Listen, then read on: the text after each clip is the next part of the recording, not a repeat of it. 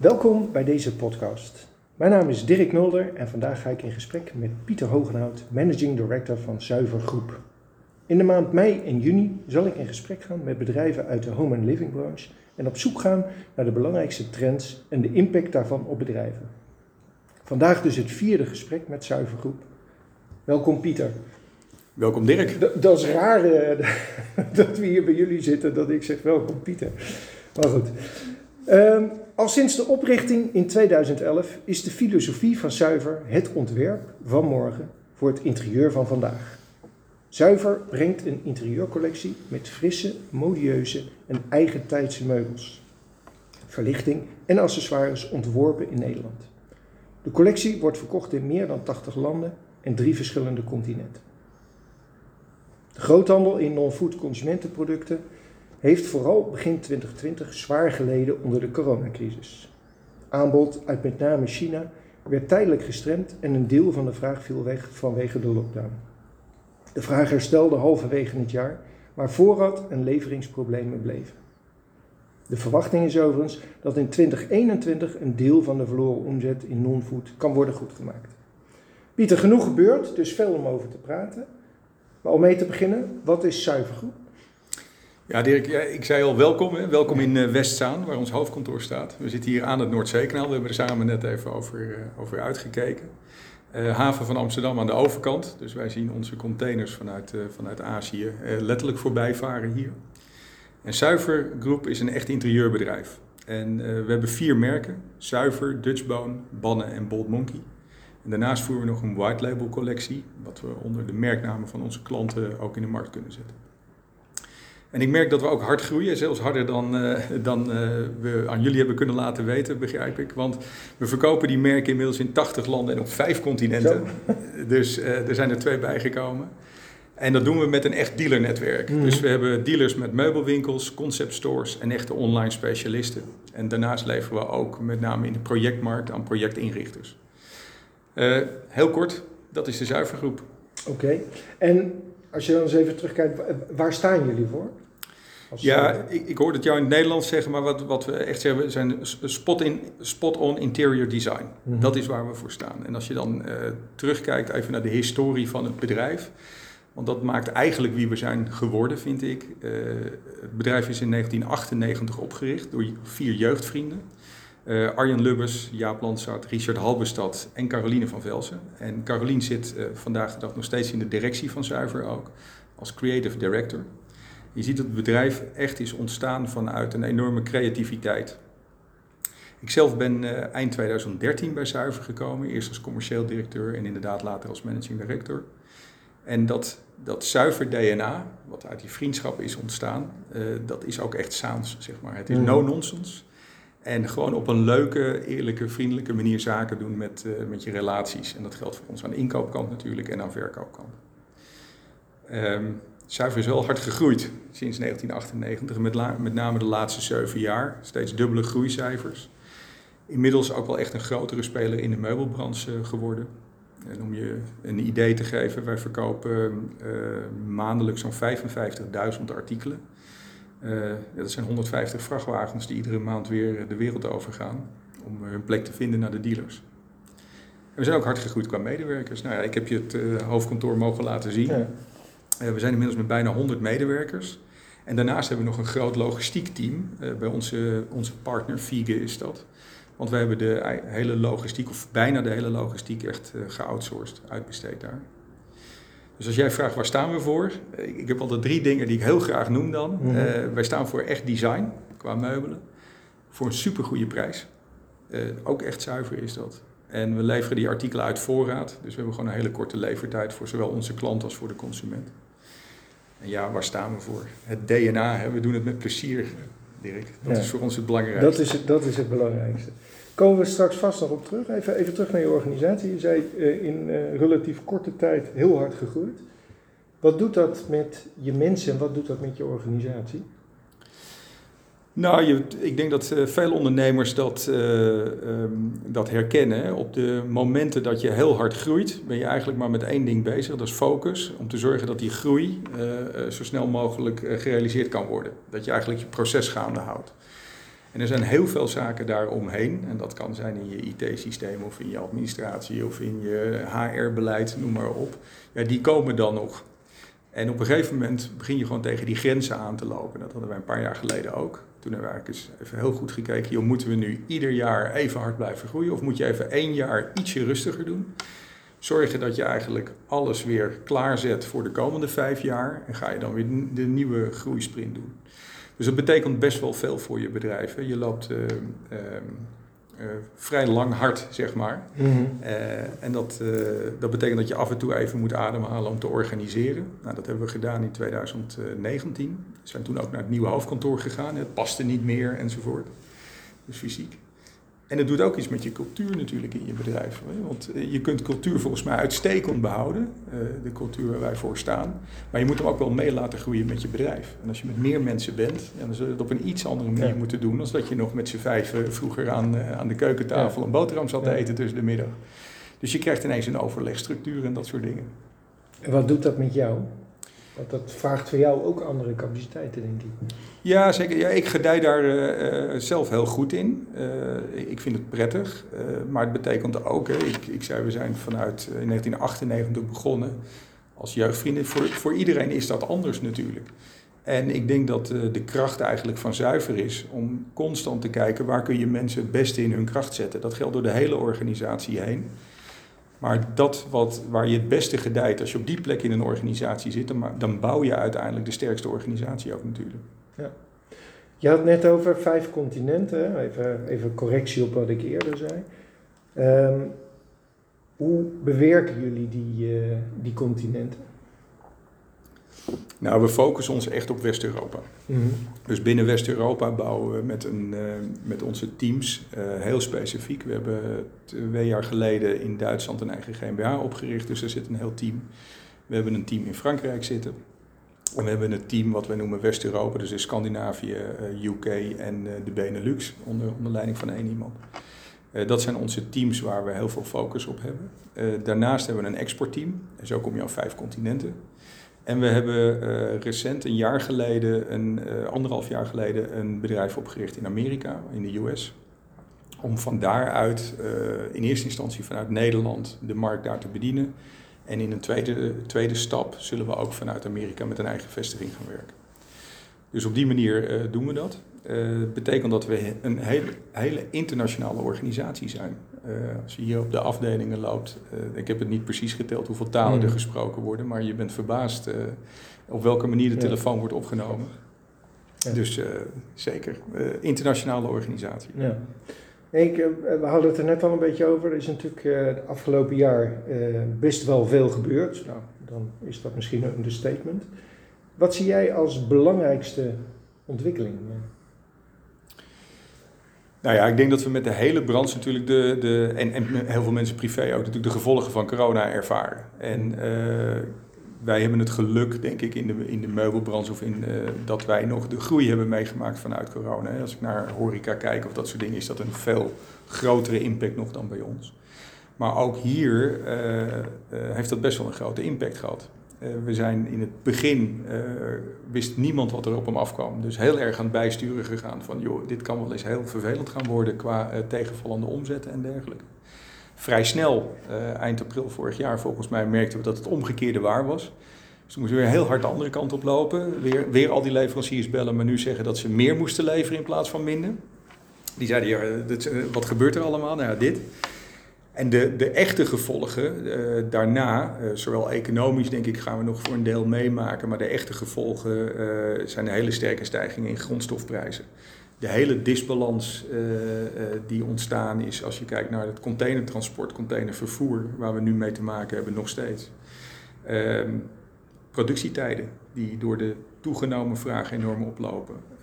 dus ja, er is echt veel gebeurd. Ik denk als je naar de consument kijkt, dat met name het thuis zijn, het, het huis en het thuis zijn. Het, uh, niet meer heel veel weekendjes op vakantie, maar ja, heel veel weekenden thuis. Een beetje gedwongen natuurlijk. Maar dat thuis zijn heel veel belangrijker geworden is. En dat zou ook nog wel eens blijvend zou kunnen zijn. Je zag niet voor niks natuurlijk dat mensen eerst gingen verbouwen, toen nieuwe meubelen gingen kopen. Maar ook gewoon weer ervaren dat je een stuk rust terugkrijgt in je weekend. In plaats van dat we met z'n allen 101 dingen tegelijk doen moesten. Ja. Dus dat is, daar is er ook wel echt een stukje veranderd volgens mij. Eh, dat kom ik vaker tegen, ja. Als je dan uh, even kijkt, hè, want je had het er al over, uh, die supply chain. Uh, in eerste instantie komen producten hier naartoe, moet je misschien iets afremmen. Vervolgens zeg je, moet je bijbestellen. je hebt het ook over de kwetsbaarheid van de supply chain. Hoe hebben jullie daarop ingespeeld? En ook als je kijkt naar de toekomst toe, wat, wat, wat kunnen jullie daarmee? Nou ja, we, zitten er eigenlijk middenin. Hè. We hebben uh, om te beginnen natuurlijk gezien dat die vrachttarieven enorm aan het stijgen waren. Daar hebben we een aantal maatregelen opgenomen. Je, je betaalt vijf keer meer voor vracht dan ongeveer een jaar geleden. En meubelen zijn over het algemeen redelijk volumeuze artikelen. Dus uh, dat, uh, dat weegt nogal door, zeg maar. Um, maar die, uh, die tarieven waar wij uh, ook verwacht hadden dat ze wel weer zouden dalen, nou ja, mede door uh, de ellende zeg maar, in het Suezkanaal, zie je dat het gewoon best lang hoog blijft. En het zal ook nooit meer terug, of nooit, maar het zal in ieder geval de komende jaar niet meer teruggaan naar wat het geweest is. Dus dat betekent dat wij ook opnieuw naar ons assortiment kijken. We hebben natuurlijk gekeken naar de prijzen, naar de kostprijzen van de producten die omhoog zijn gegaan. ook juist vanwege de, de sterk stijgende grondstoffen. Maar we hebben ook gekeken naar uh, ja, welke producten uh, kunnen nog wel en kunnen eventueel niet meer in het assortiment blijven. Uh, Europa, productie in Europa wordt uh, toch weer belangrijk of wordt weer makkelijker mogelijk voor een aantal van die producten. Dus daar kijken we ook weer steeds meer naar. Een aantal dingen nu, nu weer opgestart. Wij produceerden al best een deel in Europa ook hoor, ook in Italië vooral. Maar vanuit die landen was het ook met corona best even lastig. Dus uh, we proberen dat nu juist weer uh, wat, wat uh, extra op te starten. Um, ja, en die langere levertijden, als je naar de hele supply chain kijkt, als, je, als die natuurlijk langer duurt, betekent ook gewoon dat je meer voorraden moet gaan aanleggen. Ja. We willen die, die, het uit voorraad kunnen leveren. Ja, dat heb je even een inhaalslag te maken, maar je moet eigenlijk overbruggen dat je die langere voorraad gewoon als extra voorraad, of langere levertijd gewoon als extra voorraad gaat neerleggen. En zie je dan heeft dat, dan, dat heeft natuurlijk een enorme impact aan de ene kant op je liquiditeit, aan de andere kant ook het gevaar van verouderen van producten of, of miszitten met producten. Ja, dat ligt een beetje. Kijk, producten die je voor de eerste keer koopt, hè, dus uh, dat blijft natuurlijk precies hetzelfde. Want die komen gewoon binnen op een moment. En als dat moment nu twee maanden later ligt, dan maakt het eigenlijk niet mm. zoveel uit. Vanaf dat moment ga je, ga je tellen. Dus die producten waar veel vraag naar is, daar moet je eigenlijk je, je rotatie zo hoog mogelijk houden. Dus zo vaak mogelijk kunnen bestellen. Dat is het meest voordelig voor, uh, voor onze liquiditeit in ieder geval. Maar je totale voorraadniveau moet gewoon omhoog. Uh, en uh, ja, dat heeft een consequentie voor je liquiditeit. Die moet je, als je vanuit een gezond bedrijf kun je groeien daarin, maar dat is, dat is er wel een, ja. En je had het over productie terughalen naar Europa. Zijn daar voldoende mogelijkheden voor? Want ik hoor toch van veel grote handelaren die eigenlijk zeggen van ja, weet je, het prijsverschil is zo groot tussen het Verre Oosten aan de ene kant en Europa aan de andere kant, dat, dat kunnen we nooit waarmaken. Nou, kijk, wij werken niet met heel veel leveranciers. In, in, uh, dus wij vinden dat we ook, ook in Azië heel selectief uh, hebben we daar gekeken naar met wat voor leveranciers werken. Dus de kwaliteit daar uh, ook heel goed bekeken. Um, en of die productie in Europa, eh, of het prijsverschil zeg maar, in Azië in vergelijking met Europa, of dat doorslaggevend is, dat is het ook niet altijd. Hè. We proberen vooral te kijken waar kan goed geproduceerd worden. En kan het artikel uiteindelijk voor de juiste prijs aan de consument verkocht worden? Dat is ons eerste uitgangspunt. Um, maar door die enorme uh, prijsstijging ook in die supply chain, heb je nu gewoon artikelen die je dus voor dezelfde kwaliteit misschien net zo goed in Europa kunt produceren, waar je dat voorheen in Azië deed. Ja. Dus daar zit zeker wel een verschuiving in. Ik zie overigens ook dat de prijsstijgingen in Europa enorm zijn, want uh, ook wij zullen niet de enige zijn die dat zo bedenkt. Uh, en je ziet ook gewoon dat die, uh, de raw materials in, in Europa, die stijgen natuurlijk net zo hard mee als dat in Azië gebeurt. Dus het is zeker geen oplossing voor het uh, hele probleem. Maar het maakt wel dat je je afhankelijkheid van bijvoorbeeld uh, de, de zeetransport, zeg maar, gewoon wat minder afhankelijk van wil zijn ja. in het totaal. Maar goed, als ik, het, als ik jou zo hoor, geen goed nieuws voor ons als consumenten. Dan liggen er dus prijsverstijgingen in het verschiet, eh, toch? Ja, en dat heeft niks Ja. met, eh, met de meubelbranche te maken. Ik denk dat alles wat zo'n beetje geïmporteerd wordt en alles waar de grondstoffen van stijgen, dat we eh, wat dat betreft een grote inflatie tegemoet kunnen zien. ja. Ik, ik ben het met je eens.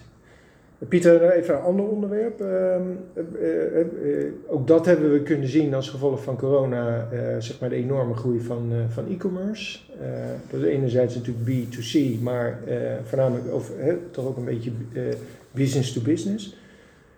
Wat, eh, wat voor impact heeft dat op jullie gehad? Hoe zijn jullie daar eh, op ingesprongen mee omgegaan? Nou, we, hebben e-commerce altijd als een heel belangrijk kanaal gezien. Dus eh, heel lang geleden, toen Zuiver begon, was het voor ons best wel lastig om ergens een voet tussen de deur te krijgen. En toen was eigenlijk e-commerce een van de eerste dingen die toen een heel jong merkje eh, oppakte. Dus we hebben vanaf het begin af aan heel hard met, eh, met de e-commerce spelers samengewerkt en heel goed samengewerkt. Ehm, wat er wel gebeurde door, door corona is dat je natuurlijk eh, eigenlijk twee, twee, drie jaar vooruit werd gezet in de tijd. Hè? Die ontwikkeling ging zoveel sneller. Dus wij hebben intern daar natuurlijk enorm op opgeschaald. Sterker nog, we moesten ook, want ja, eh, we konden niet in de winkels leveren en we wilden toch graag eh, kunnen blijven leveren. Dus daar, dat hebben we gedaan. En dat door middel van mensen, maar ook heel erg gekeken naar wat voor content kunnen we nog meer aanleveren en daar mensen op inzetten en steeds, steeds daarmee bezig zijn. Dus de uitbreiding in die, in die e-commerce teams. Maar ik, wat, wat we ook echt zagen gebeuren is dat bij veel fysieke winkels eh, dat stuk e-commerce wat daarbij hoort, eh, naar mijn idee in ieder geval, dat ook daar de aandacht veel meer voor kwam. Dus we proberen ook juist onze fysieke dealers, fysieke winkels te ondersteunen in dat stuk van hun e-commerce. Zodat we ook met elkaar, ik geloof enorm in het eh, kunnen laten zien van meubelen en daarbij je online propositie te hebben. Dus ik, ik, dat waren ook degenen die eh, ondanks corona het, het snelste bij ons groeiden. Ja, maar hoe doen jullie dat dan? Eh, Nou ja, we, wij hebben een aantal specialisten zitten. Mhm. Dus om te beginnen eh, stellen we die kennis ook ter beschikking aan een aantal van onze dealers. Hè. De, Spar is mee, soms gaat er een keer iemand mee naar zo'n dealer toe en dan spreken we erover. We bekijken op een aantal eh, websites van onze klanten, ja, allereerst natuurlijk hoe we daar zelf erop staan. En dan proberen we met een aantal tips eh, te zorgen dat wij nog iets duidelijker naar voren komen. Dus we proberen echt kennis te delen. Eh, we hebben intern inmiddels een, ehm, eh, een seminar gegeven voor al onze mensen die fysieke winkels bezoeken. Van joh, dit kun je met je klant delen en let hierop. En dat was eigenlijk zo'n succes dat we dat ook extern zullen gaan doen. Dus we kunnen ook de dealers zeg maar, meenemen in dat, eh, in dat proces. Ehm, en de combinatie, eh, nogmaals, eh, fysieke winkel en je online winkel daarbij, ja, volgens mij kun je die niet loszien. Eh dat, dat is waar de groei zit naar de, naar de toekomst toe. Ja. Maar je, je zult ook steeds meer zien dat er minder voorraad bij de dealer ligt of bij de retailer ligt en meer voorraad bij jullie. is dat ook iets wat, wat jullie doen? Jazeker, dus eh, door snel te kunnen leveren, uit voorraad te kunnen leveren, eh, kunnen we dat natuurlijk heel goed invullen. Eh, bij onze online partners zie je heel duidelijk dat daar waar een hele hoge rotatie op de artikelen zit, vinden wij het uitstekend omdat dat onze online partners dat zelf op voorraad leggen. Wij kunnen geen propositie nu halen om binnen 24 uur te leveren, als dat al nodig is bij meubelen, maar in ieder geval, wij redden dat nog niet. Eh, en dat andere deel, de longtail eigenlijk van de, van de collectie, ja, die kunnen wij prima dropshippen. Dus daar haal je eigenlijk eh, de hele eh, schakel even qua transport richting het magazijn van onze klant en van daar weer naar de consument. Kun je dat tussenuit halen. Waardoor je toch nog heel snel kunt leveren aan die consument en dan een heel breed assortiment. Spelen we zeker op in. De ontwikkeling van platformen, hoe kijk je daar tegenaan? Nou, we kijken altijd eerst naar het platform zelf. En dan Mhm. kijken we, vinden we nou dat ons merk wel of niet op dat platform verkocht zou moeten worden. mhm. En dat zijn een aantal platformen die eh, eh, qua eh, look en feel heel goed aansluiten bij een paar van onze merken. En er zijn er ook waar dat wat minder is. Nou, dan kunnen we het white label verkopen of we verkopen er niet. Daar, daar maken we om te beginnen een bewuste keuze. De ontwikkeling van de platformen naar de toekomst toe, dat, eh, eh, eh, we verkopen nu al op platformen, maar dat zal alleen maar meer worden. Eh, omdat dat ook wel een plek is waar de consument eigenlijk een totale verzameling van artikelen kan vinden en zoekt. En ik denk ook dat platformen voor eh, eh, de consument die op zoek is, ook nog wel eens het begin van zijn, zo'n mooie customer journey heet, die vervolgens vanuit dat platform zegt, oké, maar nou wil ik toch nog eens even naar de winkel, dan wil ik eens even gaan kijken specifiek naar dat merk of dat product. Dat is de ontwikkeling die wij ook zien. Dus wij zullen zeker op platformen ook aanwezig zijn en, uh, en blijven. Duidelijk. Uh, nou hebben we net een uh, onwijs inspirerende rondleiding door jullie gebouw gehad, door de showroom. Wat mij opvalt is ehm, zeg maar de duurzaamheid, hè, dat is containerbegrip uh, wat terugkomt, maar jullie zijn heel erg bezig met materialen die duurzaam zijn of die hergebruikt kunnen worden. Um, maar ik vind ook, je straalt het ook uit in hè, uh, je trots hoe je erover vertelt. Kun je daar wat meer uh, over zeggen? Ja, met, met, heel veel plezier juist. Dat is misschien de trots die je herkent dan. Uh, nee, ik, ik, ik, zeg het er altijd even bij om, om het helder te maken. Wij zijn helemaal geen duurzaam bedrijf. En ik vind het heel moeilijk als bedrijven dat claimen om dat ineens te zijn, zeg maar. Maar wij hebben wel in 2019 uh, heel bewust gekozen dat we zeggen, maar dit wordt wel onze route. Wij willen wel zo'n bedrijf zijn. En dat bleek eigenlijk nog veel lastiger dan dat we zelf gedacht hadden, eerlijk gezegd. Om gewoon eens een totaal duurzaam artikel bijvoorbeeld te ontwikkelen. Dat is veel ingewikkelder dan dat we zelf vooraf dachten. Dus wij zijn nu geen duurzaam bedrijf. Maar iedere dag, en daar werken we keihard aan, worden we meer duurzaam. En dat kan bij een stoel beginnen waar net een uh, dopje anders wordt, of, zodat dat product zichzelf steeds meer verduurzaamt. Uh, en het uh, zit natuurlijk ook in um, gewoon heel helder uitschrijven wat je wil bereiken. We hebben, een, we hebben het een strategische pijler dan sinds 2019. Dat betekent dat er een plan ligt tot en met 2023. dat doen we bij meer dingen zo, maar speciaal voor duurzaamheid ook, waarin we onszelf gewoon ook doelstellingen opleggen. En waarin we maandelijks, per kwartaal kijken, ja, wat, hoe vordert dat? Um, toen bleek voor duurzaamheid dat die termijn eigenlijk best wel kort was. En uh, vervolgens hebben we gekeken, oké, maar waar willen we dan in 2030 staan? Nou, vanuit de overheid zijn er een aantal regelgeving, dat is al het eerste waar we naar kijken natuurlijk. Dus wij willen, zullen ook in uh, 2030 die CO2-reductie van 50%. Nou, dat, is, dat zullen we minimaal halen. Mm -hmm. dat is onze ambitie. En het substantieel verminderen van het uh, gebruik van primaire grondstoffen ook. Dat staat daar allemaal in vastgelegd. We zullen uh, hoe dan? Nou ja, door, door te zoeken naar alternatieven uh, en te zoeken, ik, ik heb het een keer eerder genoemd, de, we zijn daar een beetje mee bezig op de achtergrond om ook eens te gaan kijken wat we op het gebied van refurbishen kunnen doen.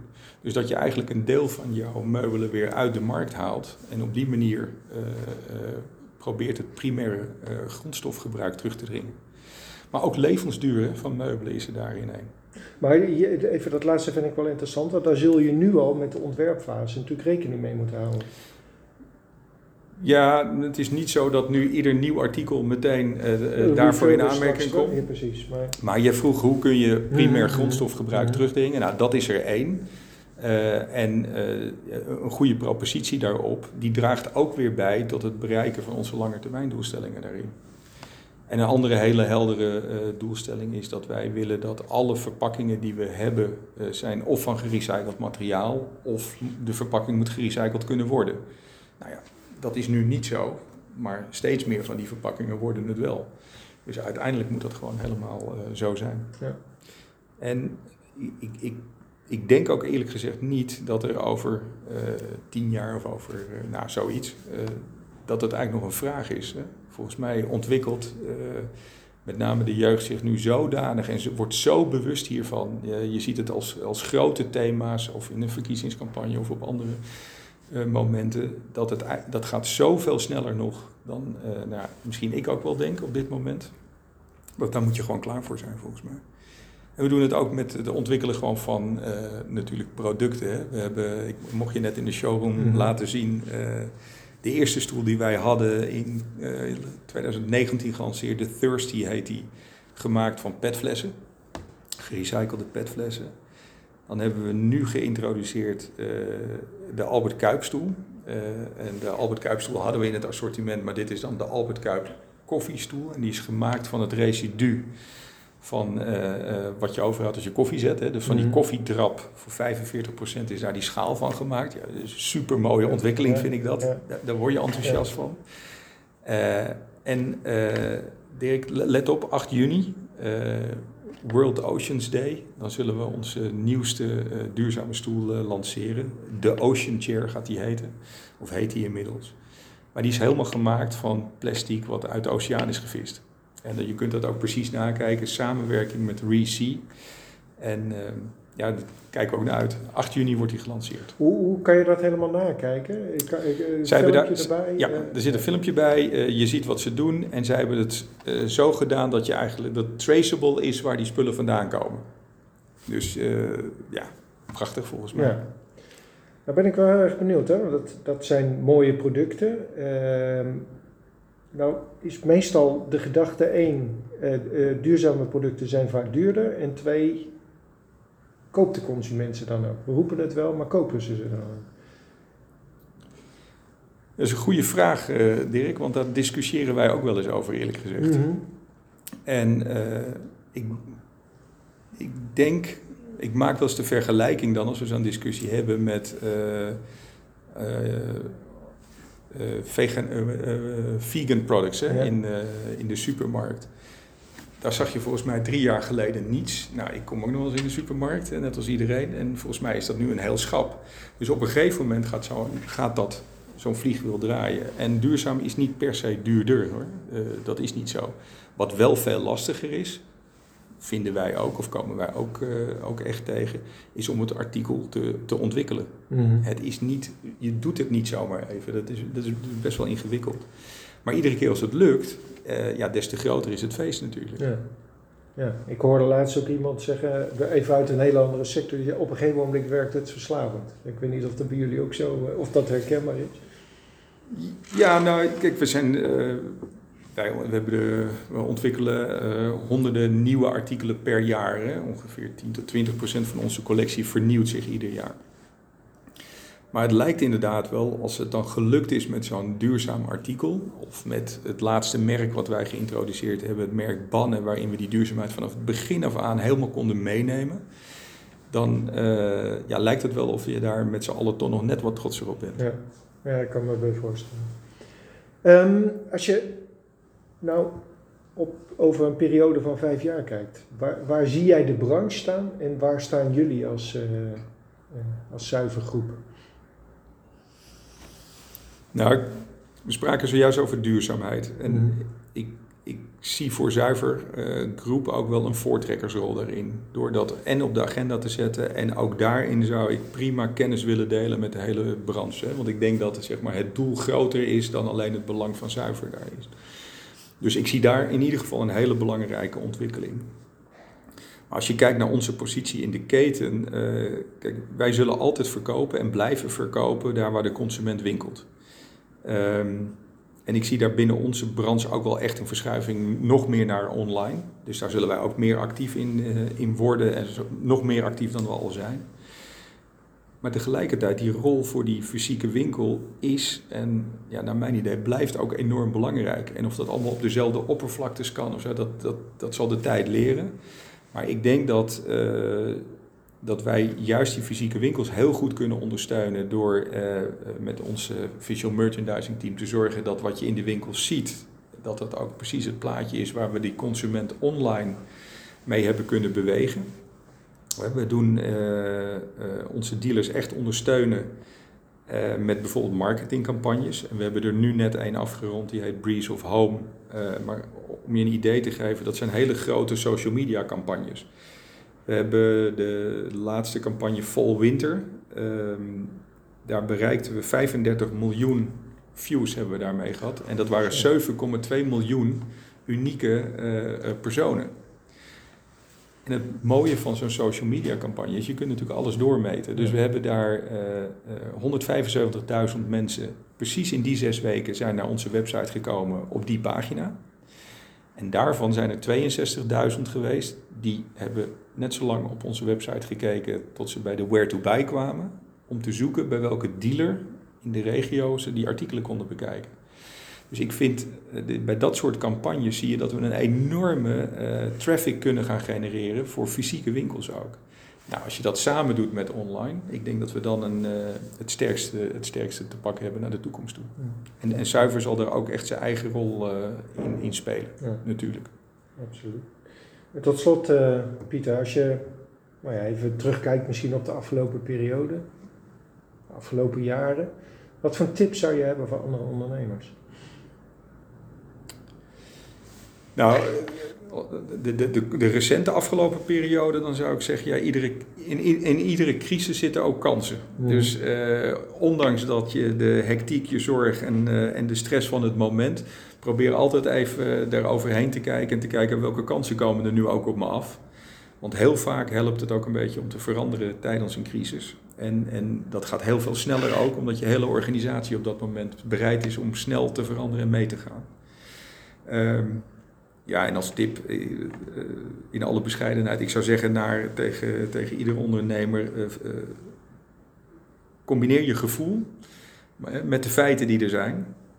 En maak vervolgens je scenario's en ga daarop sturen en, en, en blijf groeien zoals iedereen dat het liefste doet natuurlijk. Ja. Kijk naar de toekomst. Je, je, gaf in het begin ook al aan dat dat je ook de, in het begin van corona enorm geholpen heeft, die scenario's.